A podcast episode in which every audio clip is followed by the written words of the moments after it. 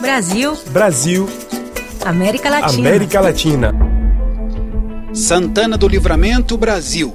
Rivera, Uruguai. Esta é a fronteira da América Latina em que o pior país no combate ao coronavírus encontra o melhor país. Enquanto o número de vítimas no Brasil marca um novo recorde a cada dia, do outro lado da fronteira, o Uruguai tem o vírus controlado e é um exemplo na região. Em todo o Uruguai até agora são 847 casos, dos quais 23 faleceram. O maior problema do Uruguai é a fronteira com o Brasil, onde nesta semana houve um novo surto, acendendo o sinal de alerta do lado uruguaio. Acontece que a brasileira Santana do Livramento e a uruguaia Rivera formam uma mesma cidade sem divisões. A fronteira consiste em atravessar uma rua. Com essa integração indissolúvel, o governo uruguaio procurou encapsular Rivera do resto do Uruguai. Colocou barreiras de controle sanitário e militar nas estradas. Apesar da preocupação do Uruguai com essa cidade binacional, os habitantes da fronteira não estão preocupados entre si. A preocupação é com os turistas que vêm de fora, do resto do Brasil.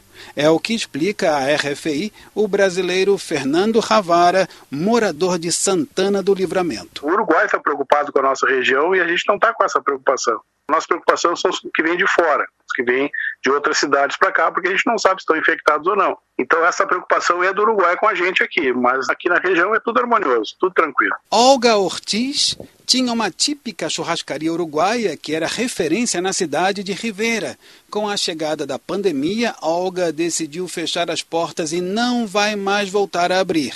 Para a empresária gastronômica uruguaia, mais do que a doença, a falta de trabalho é o grande risco que ameaça Rivera e Santana do Livramento. A minha preocupação hoje é o comércio de Rivera, que ele depende exclusivamente do brasileiro.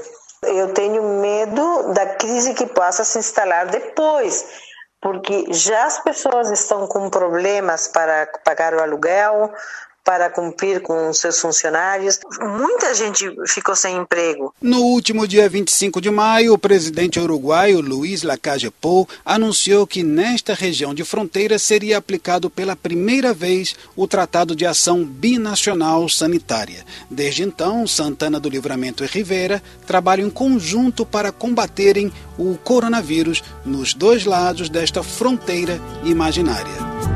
De Buenos Aires, Márcio Rezende para a Rádio França Internacional. Pare primo la canoa, que me parece que llora la chinita ya en la orilla, que no es una pesadilla, despierto tú puedes ver que somos nosotros los que lo están matando, sí. Que molleja primo tan cristalino que estaba al agua ayer no es el palafito lo que está matando todo lo que hay en él.